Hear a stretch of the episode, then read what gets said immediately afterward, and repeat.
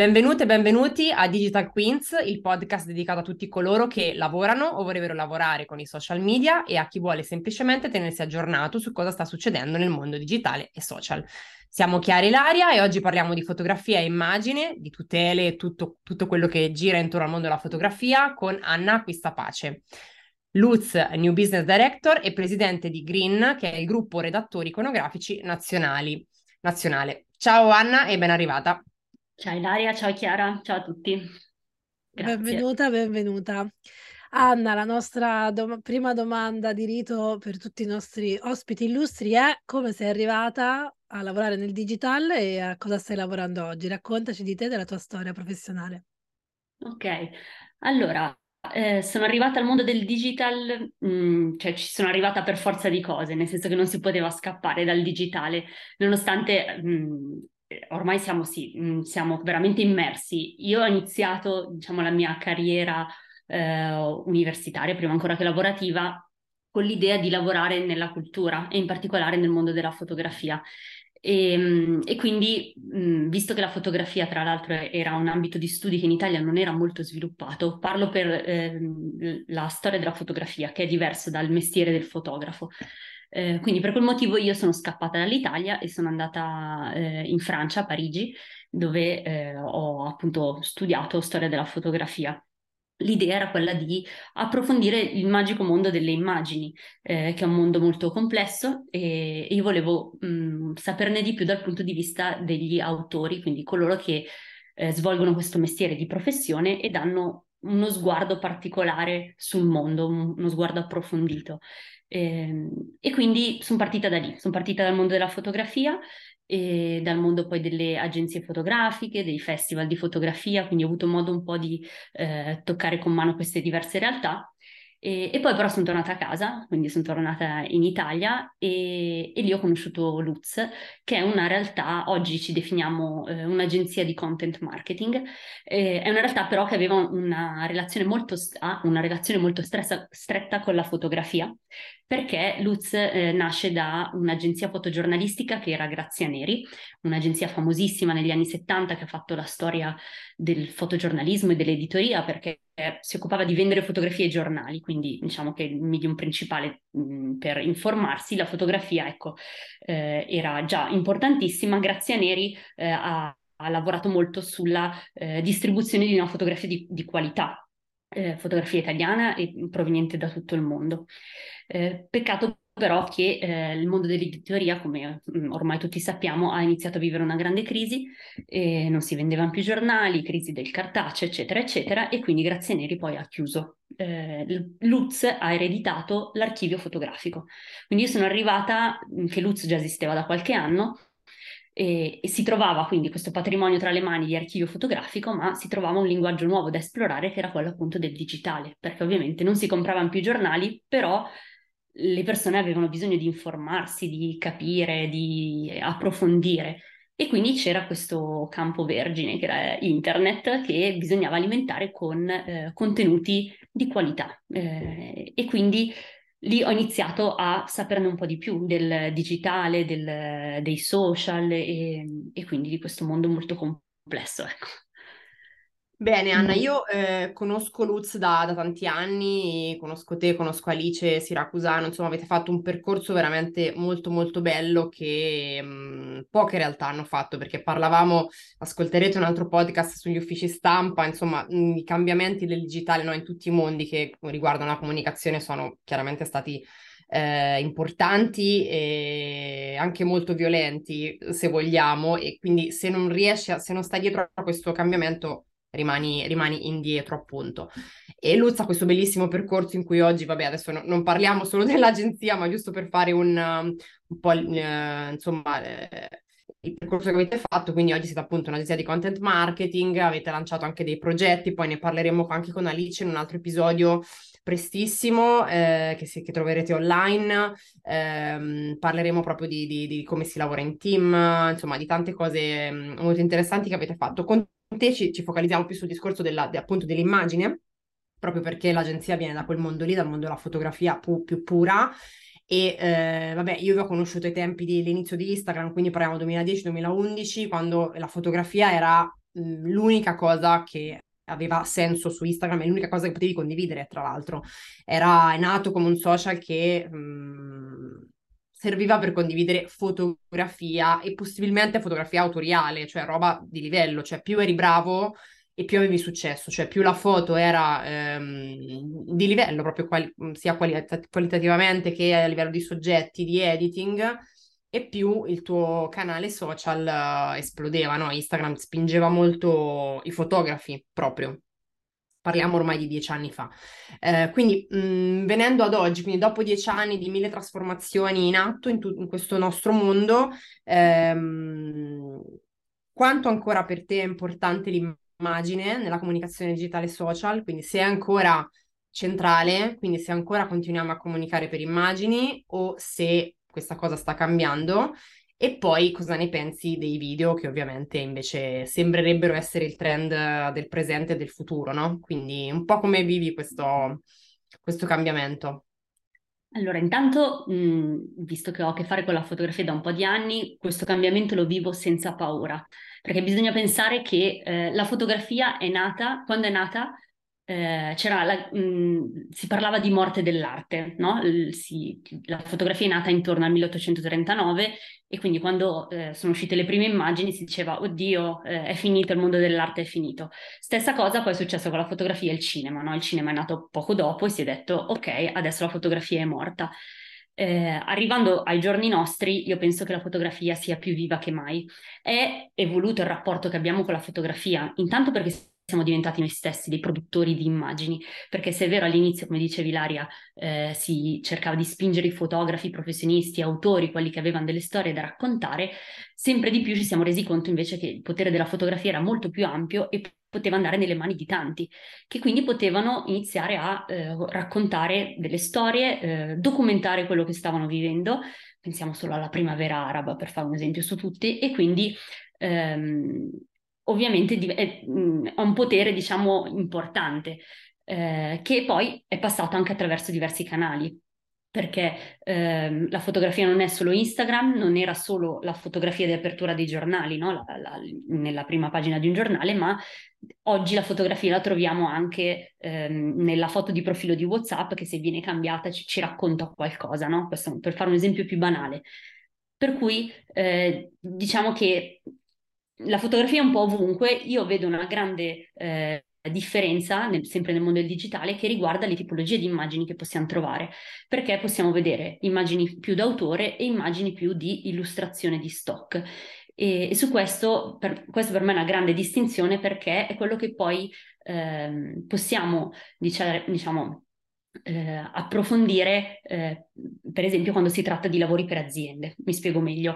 Eh, oggi le aziende, mm, mm, le aziende che sono i nuovi editori ci chiamano per eh, raccontare delle storie e, e, farlo molto spesso lo facciamo per immagini.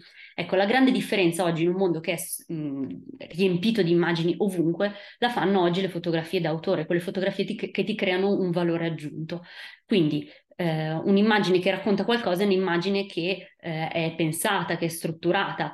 Eh, oggi scattare un'immagine può essere anche un atto militante, in che senso? La, se tu ci pensi, la fotografia si compone di una cornice, no? Una cornice fotografica è un perimetro all'interno del quale tu inserisci degli elementi e quando tu scegli di mettere certi elementi lo fai con cognizione, ovviamente parliamo dei professionisti, eh?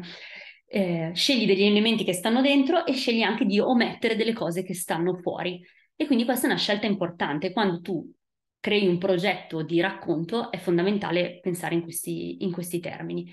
E quindi quando si parla di digitale è vero che mh, è un mondo che va molto in fretta, che cambia molto, che le piattaforme cambiano, evolvono, si copiano, si rincorrono, eccetera, però ecco, in contrasto a questo mondo che va molto di corsa, a me piace pensare che la fotografia in realtà continua a mantenere un passo un po' più lento che permette quell'approfondimento che poi fa la differenza sul digitale, fa la differenza su delle informazioni che il giorno dopo ce le dimentichiamo o delle foto fatte molto velocemente che poi però non rimangono.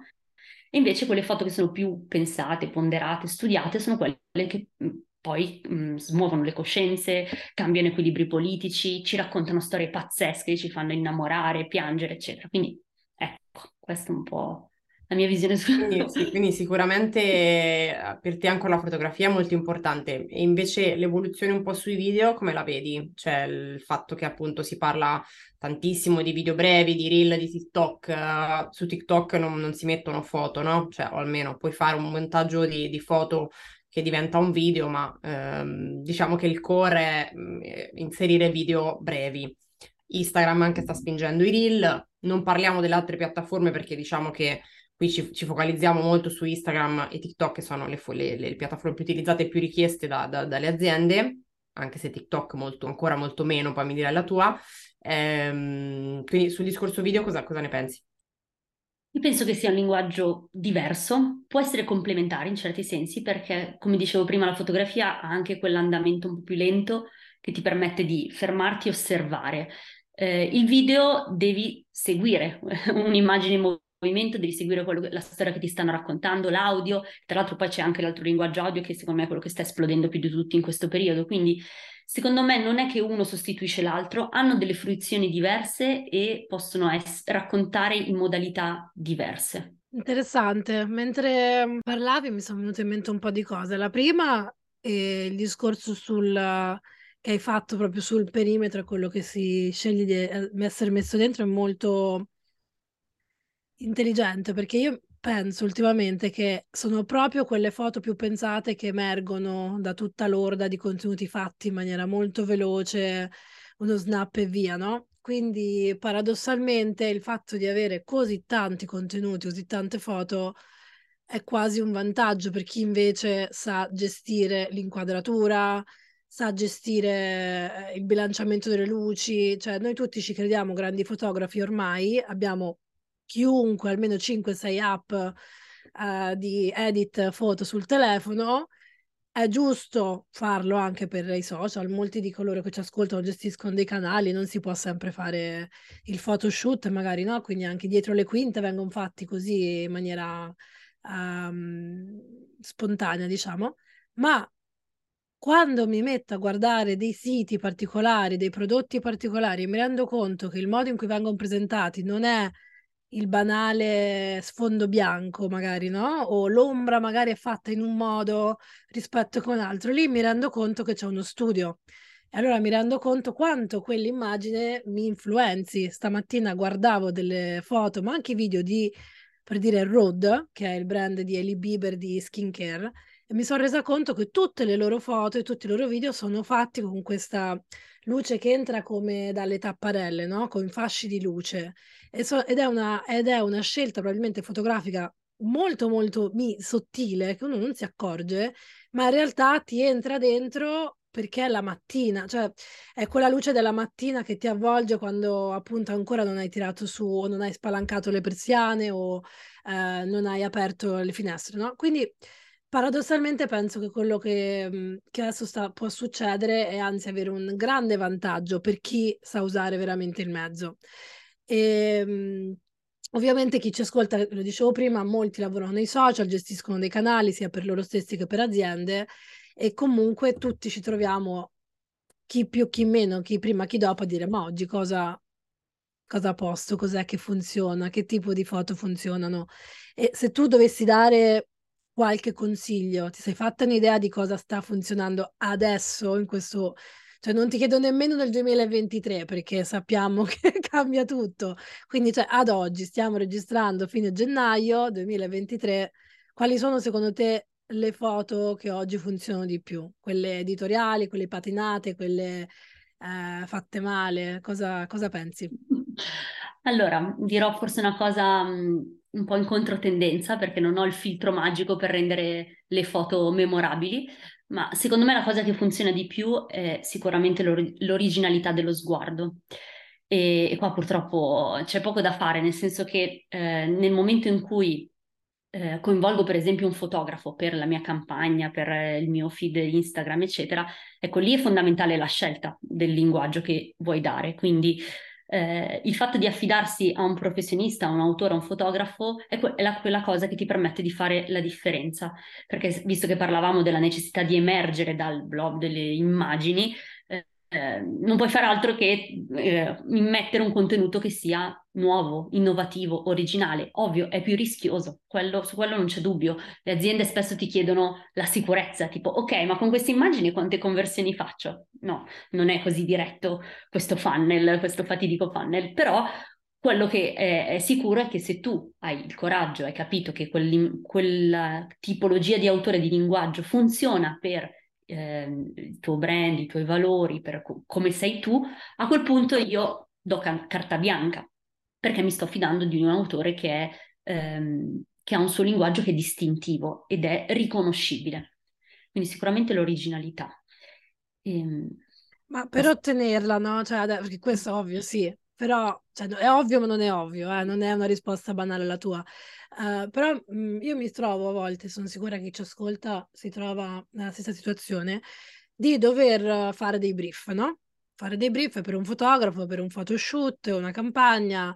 E, mh, mm, a volte mi sento dire che devono essere molto dettagliati, dare la direzione quasi nei minimi dettagli, perché il fotografo non ti aspettare che ti sceglie lui la direzione, viene lì, lui e lei scatta e basta, e invece a volte no, perché il fotografo porta una sua artisticità, una sua visione, uh, una sua originalità. Ora, secondo te, considerando che ognuno lavora in modo diverso e dipende anche tanto dai budget probabilmente, um, c'è un modo giusto o comunque la base per fare un brief a un fotografo? Cioè, quali sono le, le, le cose fondamentali per porre il fotografo in condizione o la fotografa di poter lavorare bene per il tuo brand? Assolutamente la fase di briefing è fondamentale perché è il momento che segna il passaggio di informazioni tra eh, io, diciamo, committente, ho bisogno di ottenere X mh, immagini di questa tipologia e tu fotografo a cui mi affido eh, voglio che tu mh, mm, mi aiuti ad ottenere queste, queste, immagini. Quindi quello che sta in mezzo a, questo, a queste due mh, mm, entità è il, il, passaggio, il famoso passaggio di brief. Ora, per me l'ingrediente fondamentale ehm, all'interno di un brief è il setting, il setting delle aspettative, ovvero chiarire bene, da parte ovviamente del committente, perché è lui che sta commissionando un lavoro, quali sono le aspettative sul tuo lavoro? Io voglio ottenere questa tipologia di immagine. Col tuo linguaggio, poi ovviamente lì sta al, ehm, diciamo, non voglio dire intelligenza, ma ehm, alla flessibilità mentale che tu hai mh, nel decidere di far eh, muovere in, più in libertà il fotografo, in altri casi è esegui e basta, lì dipende dalla tipologia di, di, di cliente ovviamente, però ecco una cosa è certa, se io cliente ho nella mia testa un'idea, la devo comunicare. Se non ho in testa una mia idea, mi affido completamente. In entrambe le situazioni e in tutte le sfumature che ci stanno in mezzo è fondamentale comunicare queste informazioni, perché se no il risultato può essere molto rischioso eh, e quindi non essere all'altezza delle aspettative. Poi sicuramente ci sono tutta una serie di tips un po' più pratiche quando sei su un set, eh, condividere quello che stai scattando, farglielo vedere, eh, parlare molto aiuta, mm, invece che dire adesso faccio il mio, eh, domani avrete X foto da, da, scegliere e speriamo che vada bene. No, eh, io consiglio di coinvolgere sempre passo passo il, eh, il, il cliente, le persone che stanno lavorando insomma sul set. E, ehm, ci sono degli strumenti online, tipo dei template di briefing da scaricare da qualche parte? Cioè, di solito li ho sempre fatti rubando pezzi e bocconi da altri brief, no? Per creare il mio eh. brief supremo. Però sì. per chi ci ascolta, magari che dice, ah, giusto, devo... adesso ve lo faccio, c'è qualcosa Hai ragione. partire? Eh, purtroppo questi, questi template forse li, avevo, li, avevamo cercati online anche noi, ma poi in realtà li abbiamo creati un po' con l'esperienza. Cioè ogni volta che, che ci capitava qualcosa che non andava molto bene tendenzialmente, dicevamo, dicevamo ok, questa riga la dobbiamo mettere nel, nel brief nel template del brief, quindi no, non, non so online. Allora Anna, un discorso eh, interessante e complesso come tanti discorsi che affrontiamo nei, nei vari episodi. Ehm, Uh, Chiara si occupa proprio di social media management e strategia, quindi spessissimo chiaramente deve briefare il fotografo o chi crea contenuti no?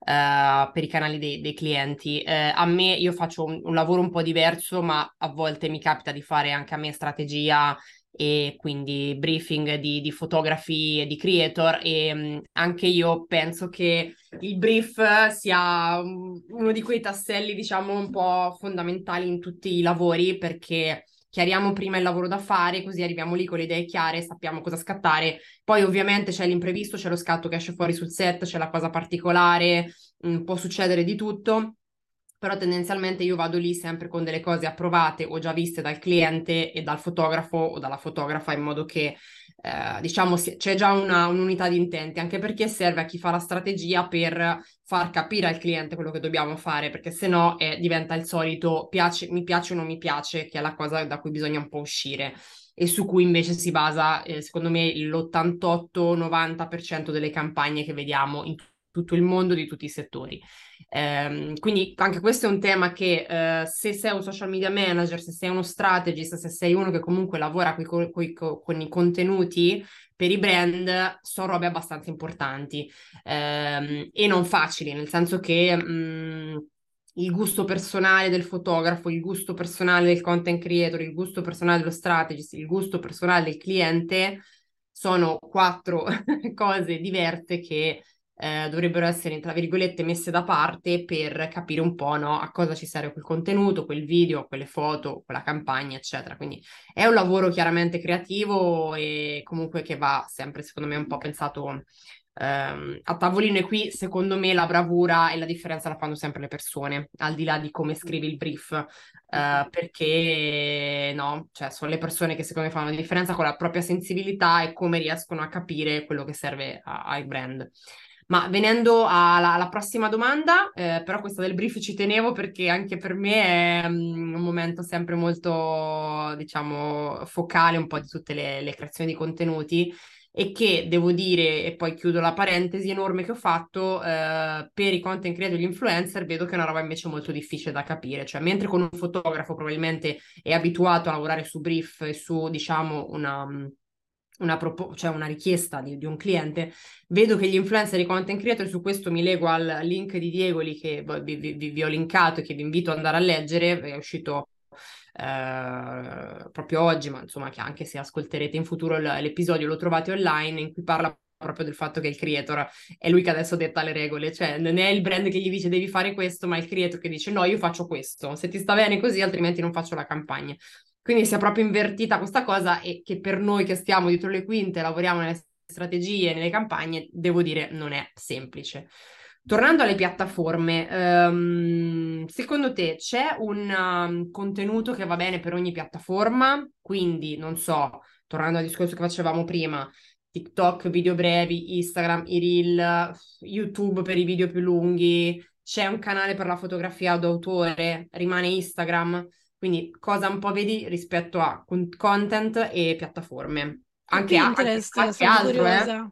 Sì, Pinterest, ma anche newsletter, sito web, cioè quello che, che insomma vedi nelle campagne chiaramente multi, multi-channel. Sì. Allora, eh, sicuramente eh, ad oggi il, il, canale che privilegia di più la fotografia è Instagram, anche se sappiamo che si sta avvicinando mondo, molto al mondo TikTok e cerca di emulare un po' quelle dinamiche, ma mi pare che gli manchi qualche algoritmo. Però ehm, sì, eh, allora diciamo che il vantaggio della fotografia è che è sempre stato comunque un mezzo abbastanza versatile, nel senso che è sempre stato utilizzato in diversi contesti. Quindi io credo che ehm, ogni piattaforma ha sicuramente i suoi linguaggi, le sue specificità, eh, però vedo che si parte più de- che il contenuto rispetto alla piattaforma, cioè più che, scusami, la piattaforma rispetto al contenuto per me deve comandare il contenuto, cioè Innanzitutto il contenuto deve essere rilevante di per sé, dopodiché si sceglie la piattaforma più adeguata. Lo dico questo con un po' di paura perché spesso le aziende dicono, mi chiamano dicono mm, vogliamo andare su TikTok.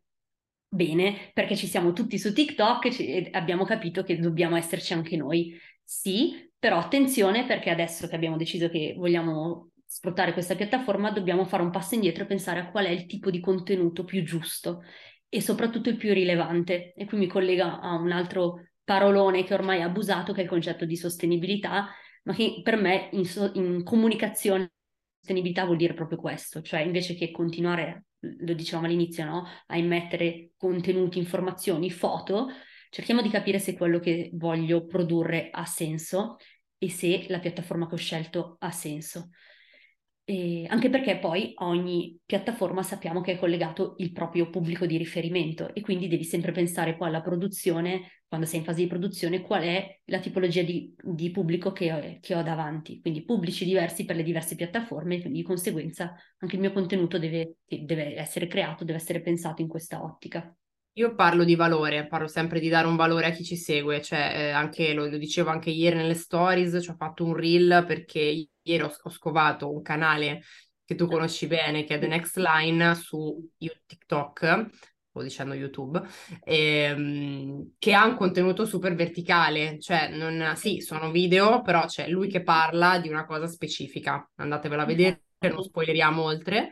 E, um, e, io credo che quella roba lì funzioni perché ci sono pochi profili che fanno quello. Se invece rincorriamo la massa e andiamo tutti a fare i balletti, secondo me non... Poi ne avevamo già parlato anche con Chiara in un altro episodio che vi invito ad andare a sentire, quello su TikTok, in cui Chiara ha avuto un'esperienza, diciamo, business con una, una delle sue società, eh, in cui è, espl- è esploso il TikTok perché ha fatto un video eh, che ha seguito un trend che però era, era, molto interessante e lì è, andata benissimo. Però ecco, ehm, secondo me il valore, quello che tu chiami appunto il contenuto, il, il, quello che tu pu- puoi dare, eh, fa la differenza. Quindi... Sicuramente è un trend che ci auguriamo venga preso da molti perché per quanto stiamo dicendo queste cose giustissime, purtroppo la verità là fuori è che non sempre quello che ha valore necessariamente è quello che ha successo, cioè ci sono dei video degli account di TikTok allucinanti.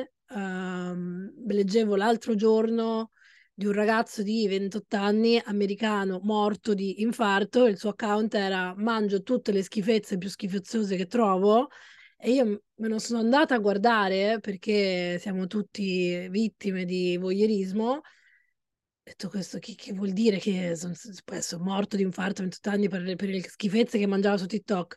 Io vi assicuro, ho visto delle cose veramente raccapriccianti e questo era uno, perché poi ho scoperto, perché questo fa TikTok, poi ti risucchia nell'algoritmo, miliardi di video di gente che si mangia cose schifose ma proprio processate in un momento in cui e questo è veramente il paradosso, non c'è mai stata così tanta informazione sull'importanza di mangiare sano, in cui le aziende ti spingono il concetto di non processed food, soprattutto in America. Quindi è paradossale quasi che in un momento in cui l'informazione è ai massimi, in cui abbiamo il potere di, della conoscenza di quanto ci fanno male le sigarette, di quanto ci fa male eh, mangiare prodotti con data di scadenza nel 2057, queste sono le cose che vanno. Stessa cosa per il discorso del, delle mamme che noi ogni tanto abbiamo accennato e che vorremmo approfondire in un episodio dedicato, spero presto. Eh, I video in cui i bambini sono i protagonisti, no? Io sono mamma di tre figli, ho un account Instagram privato, ovviamente condivido foto dei miei figli e mh, mi rendo conto della ingenuità forse, no? Con cui magari lo faccio, anche se comunque penso, bah, sono tutte cose carine che scrivo, ma un po' mi metto dalla parte mh, non, diciamo, responsabile, anche se ovviamente lo sono anch'io. Se avessi un account di milioni di followers metterei così tante foto? Io non, non penso, cioè sono ancora della generazione che se fosse aperto al mondo avrei paura, ma non perché penso che prendono le foto, le vendano ai magazzini po- ai magazine porno thailandesi, perché boh, gli occhi degli estranei, no? E invece ci sono miliardi di account di mamme che utilizzano i figli uh, per fare contenuti. Ci sono delle polemichette che cominciano ad esserci anche in Italia rispetto a questo e al il fatto che sia sbagliato monetizzare sulla visibilità dei propri figli, eh, non potendo loro dare il consenso, e sul fatto che molti di questi account sopravvivono solo grazie all'engagement che questi figli gli danno. E c'è anche qualcuno che sussurra che le continue gravidanze di certi influencers uh, siano, diciamo, un po' strategiche. Ovvio che mm, non puoi avere un figlio perché ti porta engagement, però sicuramente magari un pensiero in più, qualcuno lo fa, volevo sapere cosa ne pensi di questo argomento che è un argomento, ripeto, um, nuovo sul panorama italiano, ma che abbiamo il sentore diventerà sempre più, sempre più presente eh, sul fatto di tutelare eh, i minori in questo senso, ma uh, scusate se la prendo molto lunga, ma in generale sui tipi di contenuti che andrebbero um, regolamentati, regolamentati. Quindi dal punto di vista visuale, esatto. Cosa, cosa ne pensi? Allora, intanto sono d'accordo con te, ci vorrebbe subito una legge che regolamenta l'utilizzo eh, delle, delle, immagini che noi eh, immettiamo sui social, in particolare se eh, queste immagini ci servono a fatturare, a vendere prodotti. E ci sono casi recenti che sicuramente avrete intravisto eh, che fanno molto discutere. Ehm, quel che è certo è, ad oggi esiste una legge che è... Ehm, che riguarda la tutela dei minori mh, per quando si tratta di fotografie che appunto prevedono eh, scatti di minori ci vuole il consenso, di entra- consenso scritto di entrambi gen- i genitori. Quindi la famosa liberatoria deve essere firmata da entrambi, questo lo dico perché eh, è, è, necessario e, e grazie al cielo esiste questa cosa. Eh, sicuramente, eh, Chiara, anch'io sono sensibile come te sul tema, sul fatto di interrogarci, sul ha, ha, senso che io pubblichi o meno le foto riconoscibili di mio figlio, che fine fanno queste foto, questo mh, mm, già se ne parla abbastanza. Eh, mi viene anche da aggiungere un altro, un'altra riflessione in più che riguarda il, il futuro di questi, di questi bambini, di questa generazione alfa, che è quella che stiamo esponendo molto in questo periodo, e che quindi tra 20-30 anni si ritroverà al famoso colloquio di lavoro e, e magari ehm, oltre al, al, curriculum il datore trova l'immagine un po' imbarazzante che era stata postata dalla mamma del bambino in fasce. O peggio l'audio di TikTok che è stato estrapolato e utilizzato ehm, in modo non troppo etico. Ecco, qui eh, purtroppo un tema grande, nel senso che da un lato c'è la necessità sicuramente di regolamentizzare, di fare delle leggi, Dall'altro c'è una questione molto anche sociale, di società, di cultura che secondo me bisogna sollevare, bisogna iniziare a sensibilizzare le persone, partendo innanzitutto dalle, dalla nostra generazione, parlo della millennial, che quindi ha vissuto anche il passaggio al digitale e quindi ha capito che c'è stato un cambio radicale. Non demonizzando per forza tutto quello che è il mondo dei social e tecnologia, perché poi c'è anche tutto il lato opposto, però iniziando sicuramente a parlarne, a definire delle linee guida che possono ehm, creare sensibilizzazione e tutelare poi i nostri bambini nel futuro.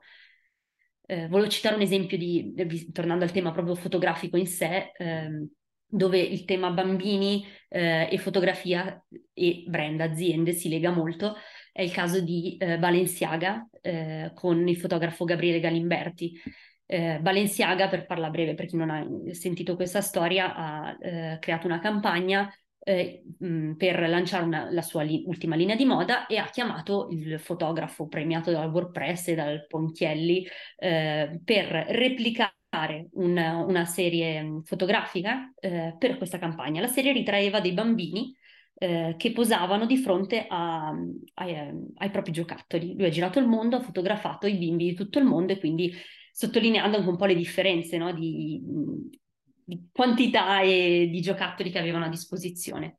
Ok, Balenciaga ehm, ha riproposto lo stesso format, il problema eh, si è sollevato perché una di queste immagini in particolare, adesso non entro troppo nel dettaglio, poteva evocare eh, un, tutto il mondo eh, dei, del bondage, pedopornografico perché un bambino aveva in mano un orsacchiotto, insomma, mh, mm, i, i, social sono esplosi. Balenciaga non è, eh, diciamo, non è la prima volta che gioca un po' su questa ambiguità e su questo, eh, diciamo, questo limite, eh, però eh, ecco qui si, si, si sollevano secondo me due problematiche importanti. Eh, da, da, un lato sicuramente il tema delle, eh, dei bambini e quindi del fatto che ci siamo, scandali- ci siamo scandalizzati vedendo queste immagini, ma poi siamo i primi noi a postare foto dei bambini senza aver troppo la consapevolezza di dove vanno a finire queste foto.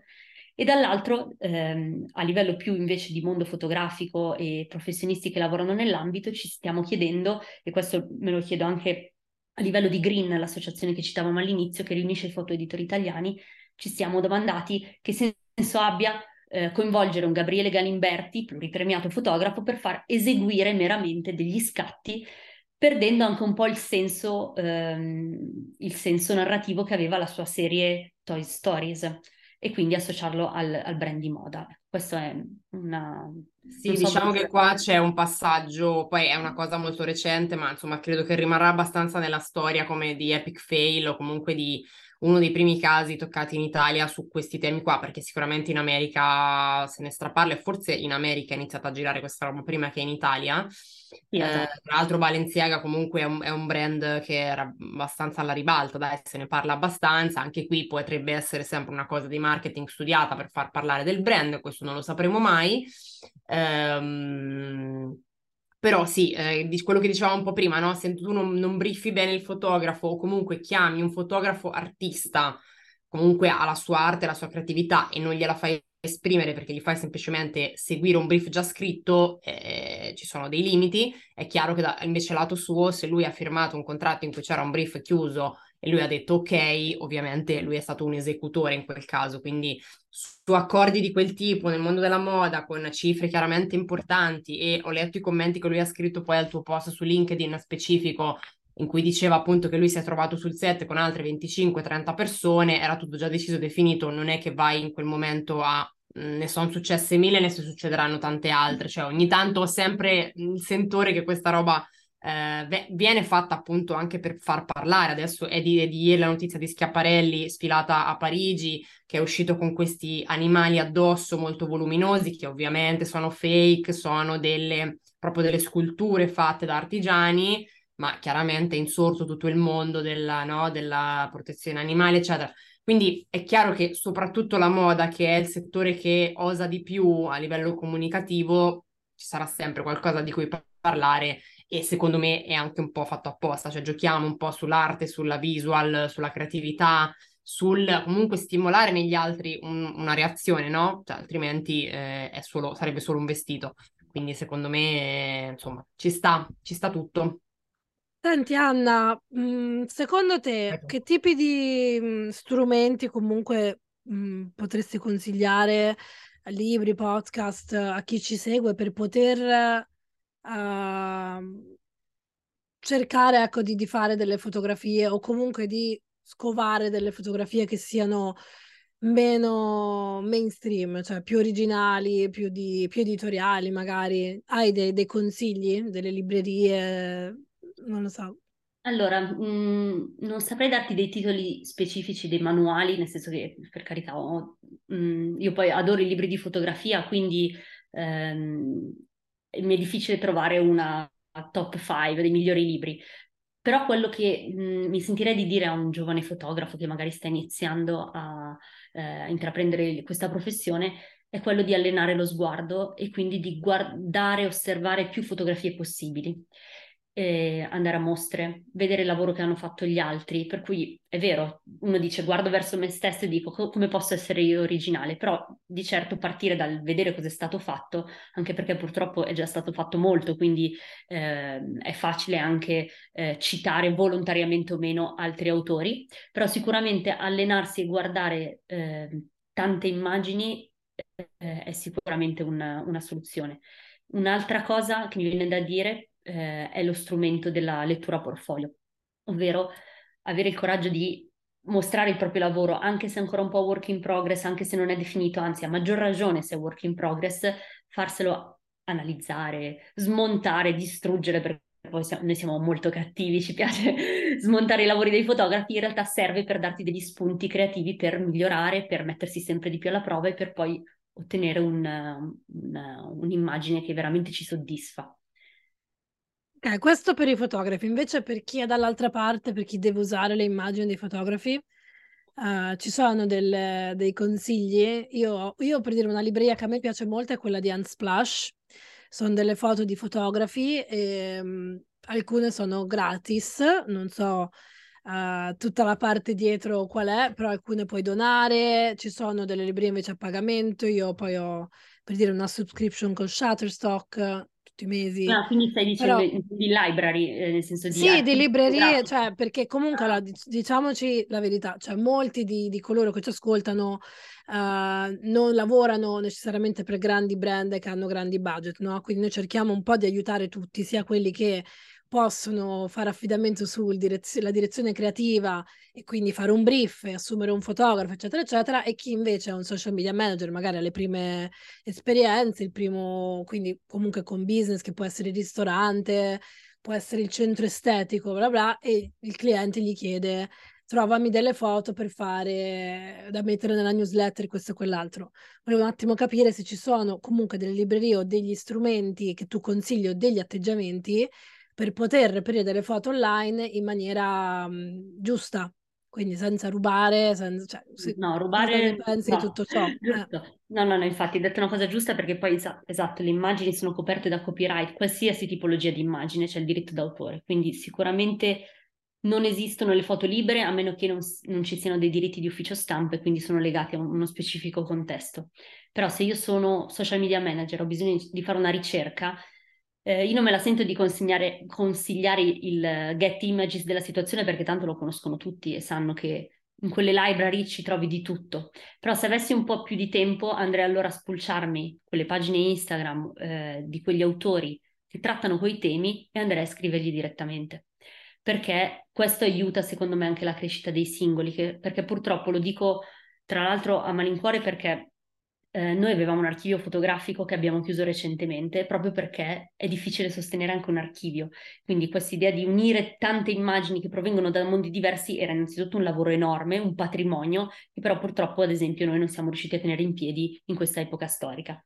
E allora mi viene da dire, ritorniamo dai fotografi, ritorniamo da coloro che si occupano di creare queste, queste immagini e che ci mettono l'anima, perché poi lo posso dire per loro, sono, è la loro passione, lo fanno con amore e quindi è un po' come tornare dai piccoli artigiani a fare la spesa o a comprare le cose piuttosto che il centro commerciale, però ecco, mi sento di dire di ripartire da lì, tanto online possiamo fare queste ricerche che sono un po' a, diciamo, un passetto alla volta per arrivare a quel t- tipo di estetica che poi magari stiamo cercando, quella tipologia di linguaggio che ci piace, scriviamo direttamente, secondo me. Quindi tu dici meglio andare dal fotografo che Shutterstock o i, so- i soliti, diciamo, banche dati sai, il prezzo non è propriamente lo stesso, nel senso che ovviamente poi il fotografo ti quota magari uno shooting, eh, no, però io ho fatto fare degli shooting a dei creator, cioè magari ho trovato delle persone che mi piaceva il loro mood, gli ho detto quanto mi vuoi per fare lo shooting e chiaramente magari può costare meno di un fotografo più o meno conosciuto.